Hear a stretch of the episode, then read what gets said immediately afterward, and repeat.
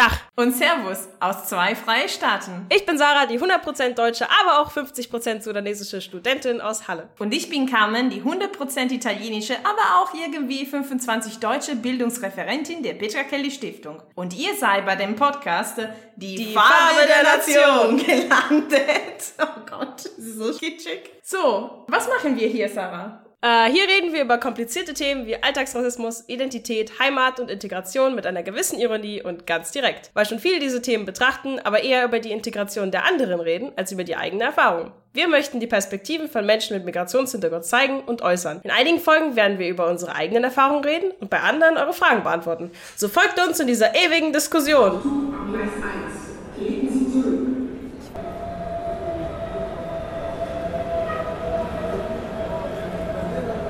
Nach der Folge mit Sarahs Mutter, die auch Verbandsmitglied ist, reden wir heute mit Carmen Colinas. Sie arbeitet auch für den äh, Binationale Verband für Familien- und Partnerschaften e.V. Nee, Verband für binationale Familien, sorry.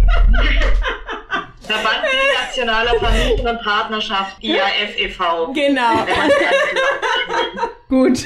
Und äh, wir wollten noch mal genauer durchgehen. Also ähm, es ist ein toller Verband, sehr interessant. Viele kennen das vielleicht nicht und wir wollten daher fragen einfach, was ist genau der Verband und wie ist sie entstanden? Gut, also den, den Verband gibt es schon seit über 40 Jahren und ursprünglich ist er entstanden, als sich ein paar Frauen sozusagen zu einer Interessengemeinschaft zusammengeschlossen hatten, als deren, also nach der äh, Olympiade in Deutschland äh, und dem Attentat wurden auch in Deutschland lebende palästinensische Männer abgeschoben. Und deren deutschen Ehefrauen haben gesagt, das kann ja wohl nicht sein, die haben überhaupt nichts gemacht. Und äh, diese Möglichkeit sozusagen des deutschen Staates, Familien einfach zu trennen, ähm, das hat die sozusagen auf die Barrikaden gebracht und die haben sich dann zu einer Selbsthilfegruppe erstmal zusammengeschlossen und das ist dann gewachsen in den letzten Jahrzehnten und hat sich professionalisiert, bis es dann eben sozusagen zum Verband wurde. Und eine der Hauptaufgaben, also es sind natürlich diese Beratungstätigkeiten, also juristische und auch psychosoziale Beratung, die aber immer äh, darauf bezogen ist, dass es eben auch noch andere Familien in Deutschland gibt als eben nur deutsch-deutsche Familien. Und darauf bezieht sich sozusagen die gesamte Beratungstätigkeit und natürlich, was ganz wichtig ist, warum der Verband ja auch entstanden ist, ist die politische Arbeit. Also die Gremienarbeit und die Bewusstmachung, wie viele verschiedene Familien es in Deutschland gibt und äh, inwieweit das sozusagen auch Unterschiede gibt. Also auf der einen Seite sind alle Familien gleich, alle Eltern haben die gleichen Wünsche, alle Paare haben die gleichen Probleme, aber es gibt natürlich noch äh, Unterschiede, je nachdem, wie ich markiert bin. Das ist einfach ein Unterschied, ob ich eben Müller heiße oder ob ich eben nicht Müller heiße in Deutschland und entsprechend bin ich auch anders. Also meine Chancen sind einfach anders. Also die Kinder haben andere Bildungschancen, die Erwachsenen haben andere ähm, Aufstiegschancen. Also das wissen wir ja einfach auch. Also die Diskriminierung ist einfach da und es gibt einfach Menschen, die eben markiert sind werden als andere. Und damit beschäftigt sich natürlich der Verband und vor allem immer in Bezug auf Familien. Also es geht immer um familienpolitische Belange. Das ist sozusagen das, was den Verband auszeichnet und auch unterscheidet von anderen oder Vereinen. Ja, ja. Und wie Bärbel uns letztes Mal erzählt hat, also den, den Verband ist quasi eher in damalige Westdeutschland entstanden und heutzutage ist aber überall vertreten. Wo kann man euch finden? Also finden, also erstmal übers Internet natürlich. ähm, da haben wir eine Seite, die noch in der sozusagen immer noch, alles ist ja verbesserungswürdig, aber natürlich, wir haben viele ähm, Geschäftsstellen. Also zum Beispiel in Frankfurt, in Leipzig, in Berlin, in Bremen, in Hamburg, in Hannover, in München. Das sind die großen Geschäftsstellen äh, mit ähm, hauptamtlich Beschäftigten. Und dann haben wir noch ganz viele Kontaktstellen. Also da in Städten, in denen dann äh, Menschen auch ehrenamtlich ähm, Kontaktstellen anbieten und mit denen man in Kontakt treten kann. Und das Interessante, was ich finde, ist, dass der Verband sehr unterschiedlich aufgestellt ist. Also alle Geschäftsstellen haben ganz unterschiedliche Schwerpunkte, auch in ihrer Arbeit und auch in ihrer, ähm, zum Beispiel auch in ihrer Selbsthilfearbeit oder in dem, was sie anbieten oder wo sie ihren politischen Schwerpunkt liegen. Also zum Beispiel ist Leipzig ganz stark in, im Bereich antimuslimischer Rassismus ähm, befasst die auch ganz tolle Projekte gemacht haben, wie zum Beispiel Vaterzeit im Ramadan. Da geht es eben um Väterprojekte, weil was ja oft auch nicht so ganz oft äh, oder wahrgenommen wird. Also muslimische Männer werden ja oft sozusagen stigmatisiert, äh, die sind patriarchalisch, die sind autoritär, die unterdrücken ihre Kinder und so weiter. Und äh, es geht darum, um auch äh, da Väterarbeit zu leisten, bewusst machen, inwieweit die sozusagen auch markiert werden. Mhm. Auch gerade über den antimuslimischen Rassismus. Und auch zum Beispiel in der Bildungsarbeit. Also wir hatten letztens, das war dann wieder in Frankfurt, hatten wir, ein, also wir machen immer so äh, familienpolitische Fachtagungen zu ganz verschiedene unterschiedlichen Themen und das letzte Thema war dann eben frühkindliche Bildung und zwar im Bereich von für äh, als muslimisch oder muslimisch markierte Familien. Also was ist es für ein Unterschied, wenn ich zum Beispiel mein Kind in den Kindergarten bringe und mein Kind heißt eben Mohammed oder Aisha oder eben Elisabeth oder äh, Helga oder wie auch immer. Wie werde ich als Eltern genommen? Werde ich als Eltern ernst genommen in der Schule, im Kindergarten? Es geht jetzt inzwischen im Kindergarten los und das einfach auch bewusst zu machen und da auch äh, politische Forderungen zu stellen. Dass sich da auch einfach Bildungspolitik zum Beispiel auch ähm, ändert. Das ist auch ein ganz wichtiger Bereich. Also weil es geht eben darum, dass auch angefangen bei den Kindern, dass sozusagen auch gleiche Bildungschancen bestehen. Und dass zum Beispiel sowas wie Mehrsprachigkeit als Ressource anerkannt wird. Und zwar mhm. nicht Mehrsprachigkeit, dass ein Kind jetzt einfach neben Deutsch auch noch Italienisch, Spanisch, Türkisch, äh, Marokkanisch, also Arabisch oder was auch immer spricht, sondern dass das, dass auch andere Kinder in der Klasse davon profitieren, wenn man andere Sprachkonzepte mhm. versteht. Ja, weil jede Sprache hat ihr eigenes Sprachkonzept und Mehrsprachigkeit ist eben mehr als einfach nur Fremdsprachen sprechen oder andere Sprachen sprechen. Und das ist zum Beispiel auch so ein bildungspolitisches Ziel, dass das in den Bildungsbereich, in die Schulen und so weiter, dass das da aufgenommen wird, auch in den Kindergärten. Hm. Das ist ein cool. ganz wichtiger Teil. Ja. Cool. Oder zum Beispiel die ähm, andere Gruppen machen, also die meisten Gruppen machen sehr viel auch, ähm, und da waren sie übrigens eine der ersten, der Verband, dass sie ähm, schwarz-weiße Familien genommen haben und die auch unterstützen. Mhm. Und das ist, also das ist schon seit Jahrzehnten quasi ein ganz wichtiger Bestandteil der Verbandsarbeit in ganz unterschiedlichen Gruppen und auch an ganz verschiedenen Standorten. Dass da eben ähm, Elterngruppen auch gebildet werden, Eltern aktiviert werden und auch die Kinder und Jugendlichen sozusagen, weil das nochmal eine andere, unterschiedliche Lage ist von schwarz-weißen Familien. Mhm. Also gerade auch für die Kinder und Jugendlichen, die aus schwarz-weißen Familien kommen. Und da wird auch sehr viel ähm, sozusagen mit denen gemacht. Sorry, das ist gerade ein bisschen witzig. Das ist ein bisschen lachen bei schwarz-weiße Familie. Das Konzept von schwarz-weiße Familie. Ich, ich, denke an Schwarz-Weiß-Fernsehen. Ja, Schwarz-Weiß-Fernseher, genau.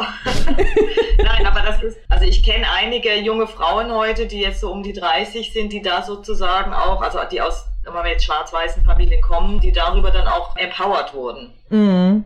Also das, ein ganz wichtiger Bereich ist auch der Bereich des Empowerments und zwar und auch gerade Empowerment von Eltern mit ihren Kindern, also Empowerment von Familien. Ich war auch äh, letztens, also nicht letztens, aber ähm, bei in, in Leipzig hatten ähm, hatte der Verband ein Empowerment Training angeboten. Das war auch wirklich ja, also war sehr gut, muss ich echt sagen. Also ein tolles Angebot. Ähm, ja. Und auch sehr wichtig. Also hat mir wirklich geholfen.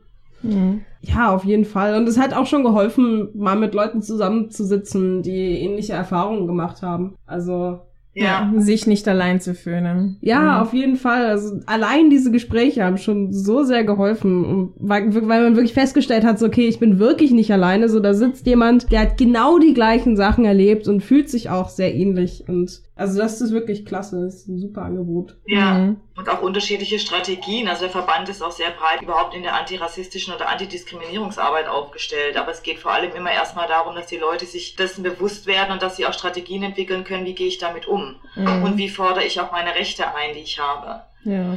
Das geht sehr viel eben auch, und das ist halt auch eine Verbandsgeschichte, die sich seit Jahrzehnten durchzieht. Es geht immer auch darum, Rechte zu stärken. Mhm. Also zum Beispiel so eine, was eine der großen Erfolge des Verbandes war. Ähm, also ich bin ja noch gar nicht so lange beim Verband. Ich fange, ich, ich lerne auch gerade ganz viele neue Aspekte immer wieder kennen und denke, wow, das haben die auch gemacht.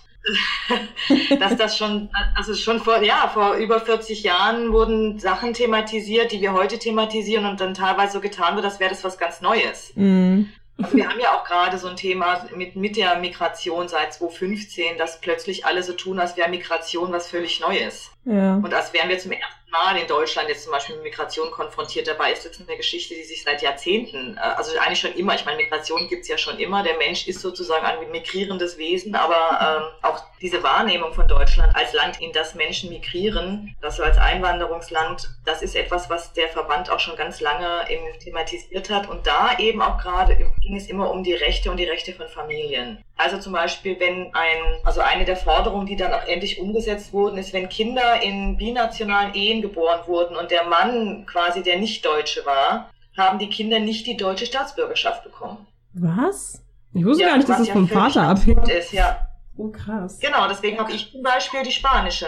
Also mein, ich bin, komme auch aus einer binationalen Familie und ich habe also nur die spanische, weil ich eben in der Zeit geboren wurde, als das noch so war. Das ging nach dem Vater. Also wäre meine Mutter nicht verheiratet gewesen, wäre es kein Problem gewesen, aber sobald die Frau geheiratet hat, ging die Staatsbürgerschaft sozusagen, das hat, ist sozusagen eine Mischung aus Rassismus und Sexismus. Was? Aber ziemlich. Wow. wow, Also ich meine, das ist krass. ganz früher in den, in den 40er und 50er Jahren, also noch bis in die, nee, bis in die 40er Jahre, glaube ich, das müsstet ihr nochmal recherchieren, das weiß ich nicht genau, wurde der Frau auch, also mal zumindest bis 45, ähm, die deutsche Staatsbürgerschaft aberkannt, wenn sie einen Nicht-Deutschen geheiratet hat. Was? Dann wurde sie ausgebürgert.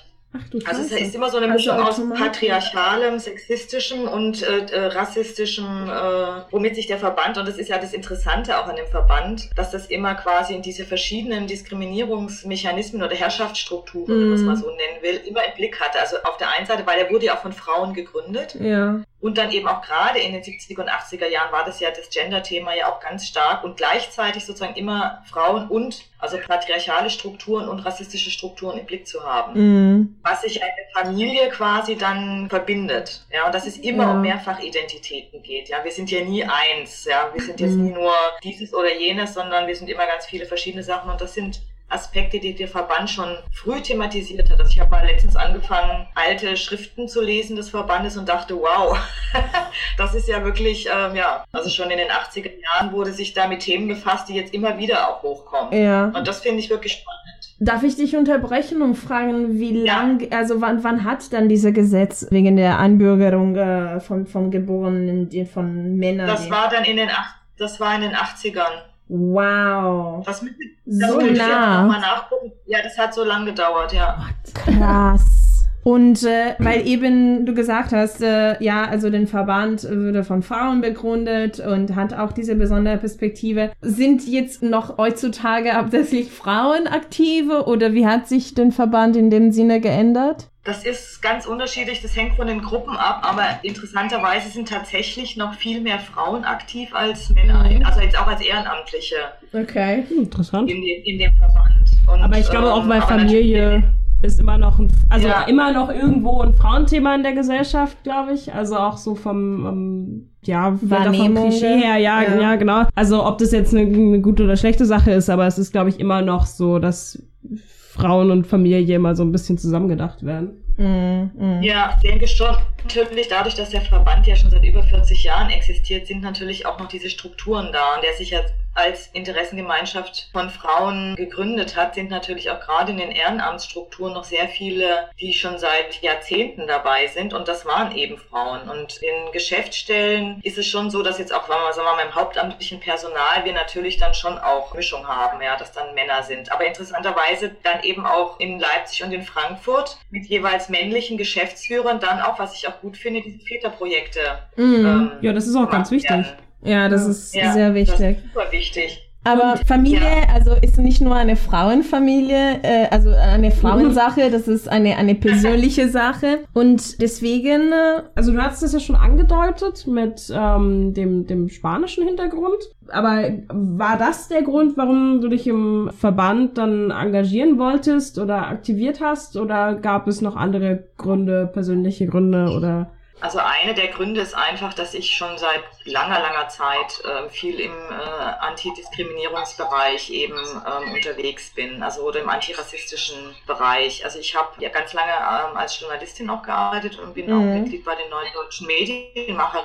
Da ist es natürlich auch ein Schwerpunkt ist äh, eben diese ähm, Sichtbarmachung von äh, Differenz und auch die Anerkennung von Differenz und dass es eben, dass wir eine vielfältige und diverse Gesellschaft sind und das muss auch repräsentiert werden in dem Sinne dann in den Medien zum Beispiel, aber dann natürlich, und was die, der Verband ganz wichtig leistet, eben auch in verschiedenen Politikbereichen. Also eben nicht nur in der Familienpolitik, sondern in der Bildungspolitik, in der Migrationspolitik. Das sind ja mhm. alles so Schnittstellen. Und das ist auch das Spannende, oder was ich spannend an dem Verband finde, dass es diese verschiedenen Ebenen eben gibt. Mhm. Also Migration an sich ist ja immer ein Familienprojekt, logischerweise. Also jemand migriert irgendwo hin, lässt Familie zurück, hat neue Familie dann in dem Land, in dem er hinmigriert. Und das ist ja, also wir haben ja seit, wenn wir mal die, die Migrationsgeschichte Deutschlands der letzten 70 Jahre äh, betrachten, dann haben wir ja wirklich ein, ein ganz breit gefächertes globales Netz an Familien, die sich dadurch ähm, entwickelt haben. Ja. Und äh, weil irgendjemand immer irgendwo hin migriert ist. Und das, das finde ich spannend. Und also gleichzeitig eben diese migrationspolitische Geschichte, dann die bildungspolitische Geschichte, was ja auch sehr wichtig ist. Und die familienpolitische Seite dieser Migration. Und das ist, was ich eben sehr spannend finde und immer wieder interessant finde und immer wieder schwierig finde, das immer alles in den verschiedenen Ebenen zusammenzubekommen. Also auch einfach, also mein Job ist es ja quasi, äh, das in die, in die Öffentlichkeit zu tragen, ein bisschen. Und das finde ich interessant und mhm. äh, auch in welche Themenbereiche das alles reingeht. Ja, mhm. das fängt an vom, wenn die Regierung meint, sie muss das furchtbare Name äh, gute Kita-Gesetz in Gang bringen und dafür Millionen auch locker macht und in keinster Weise darauf eingeht, dass es auch wichtig ist, also wenn ich von Qualität in Kitas spreche, dass ich da auch gucke, dass ich eben diverse Kinder habe. Mhm. Eben nicht darum geht, dass jetzt äh, Kita-Gebühren erlassen werden, mhm. sondern dass es viel weitreichender ist, wenn ich gute Kita-Qualität haben möchte. Und das ist dann mit dem starke Familiengesetz geht es dann gerade so weiter. Dass diese Diversität in den Familien und auch diese unterschiedlichen Diskriminierungsstrukturen, die wir in Deutschland haben, die sich dann auch in der Bildung zum Beispiel niederschlagen, dass das überhaupt nicht in den Blick genommen wird. Mhm. Und das im Jahr 2019 oder 2018, als die Gesetze erlassen wurden. Und das ist eben wichtig, immer wieder darauf hinzuweisen, liebe Leute, guckt euch mal die Familien an, guckt euch mal an, wie viele Kinder in Deutschland inzwischen, ich sage mal mit sogenanntem Migrationshintergrund, weil das ist ja irgendwann jetzt auch mal gut, aber die eben nicht Müller oder Schmidt heißen, so geboren werden und die auch eine unterschiedliche, die unterschiedlichen Diskriminierungsstrukturen ausgesetzt sind. Mhm. Und das ist eben das Wichtige, was ich auch so spannend finde. Ja. Und hast du mittlerweile auch die deutsche Staatsbürgerschaft bekommen? Oder? Äh, nein, das liegt aber nicht daran, dass ich sie nicht bekommen würde, sondern das ist einfach, nein, das liegt an meiner Prokrastinie. Also ich habe mir schon mehrfach diese Anträge äh, nach Hause genommen. Okay. Und dann liegen diese Anträge da bei mir zu Hause und ich denke, oh Gott, was die alles wissen wollen und was für Unterlagen ja, ich bringen muss. Das ist furchtbar. Und, ich, ja, ich bin auch gerade in, in dem Prozess. Aufgegeben, ja. Mhm. Was bist du? Ich bin auch gerade in dem Prozess äh, für die Einbürgerung. Okay. Ja. ja.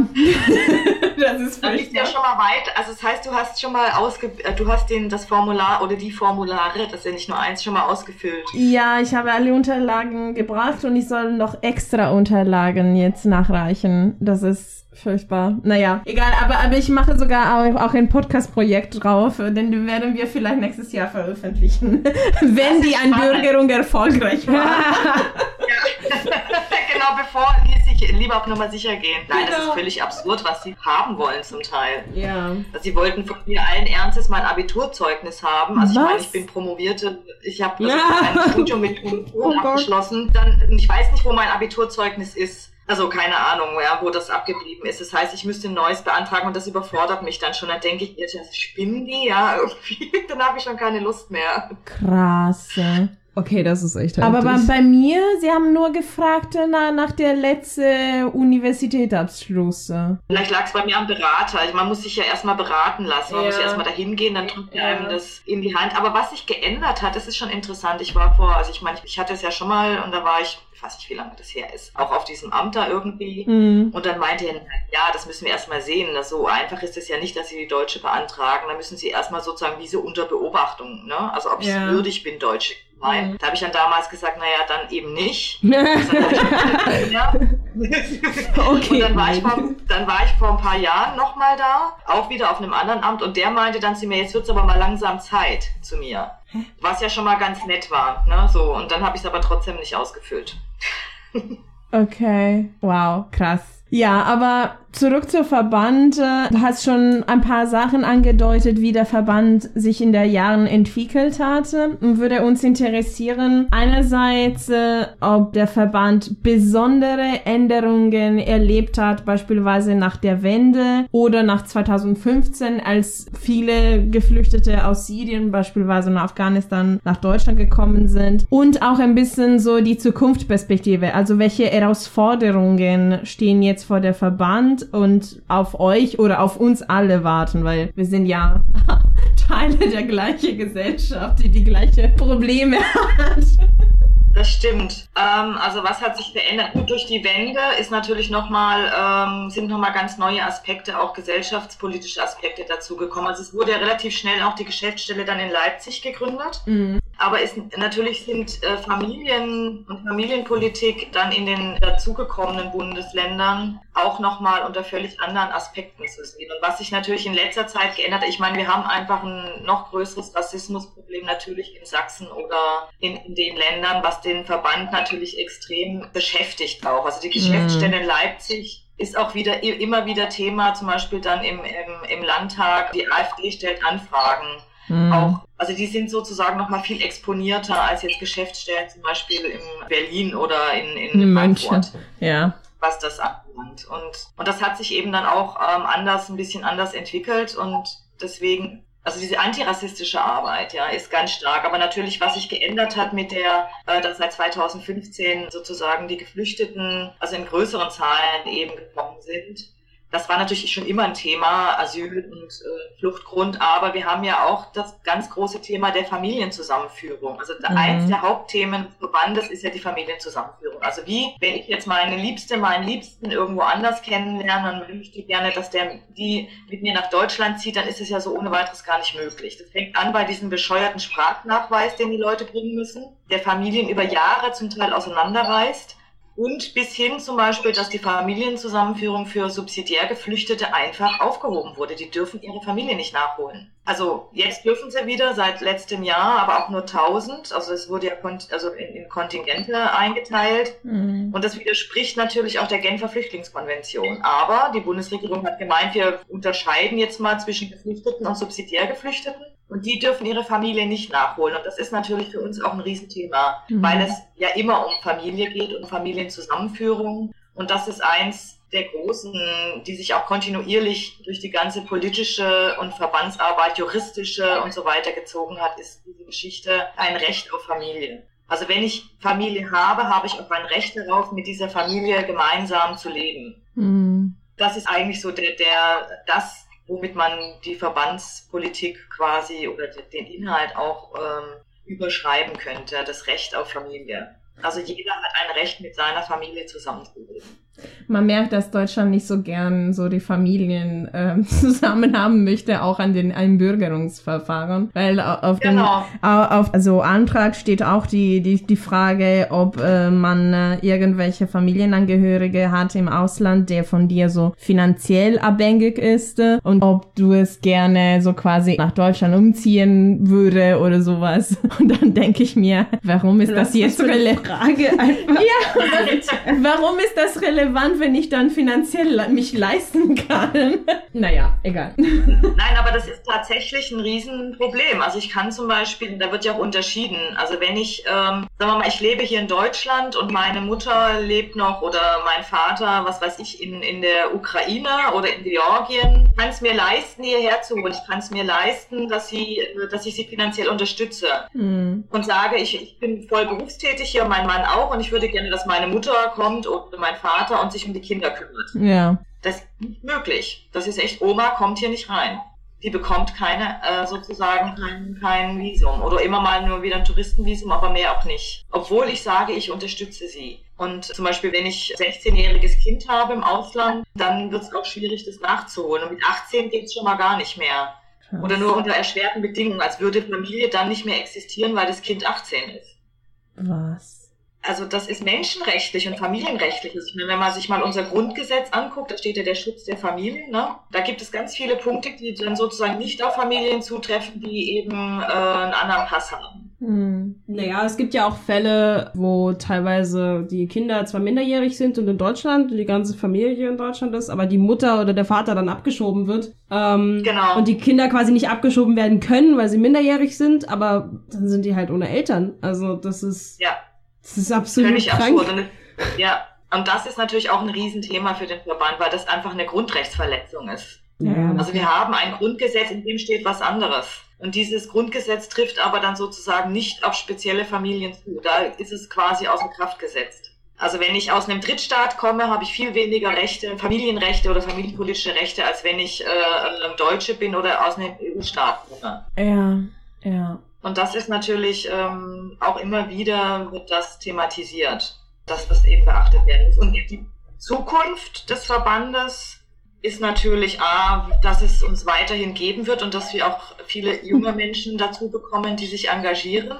ähm, Sarah, Sarah, also für die, ja. genau, für die Leute, deine- die, die uns hören, Sarah hat hier jetzt so ein bisschen eine Bewegung gemacht. That's me.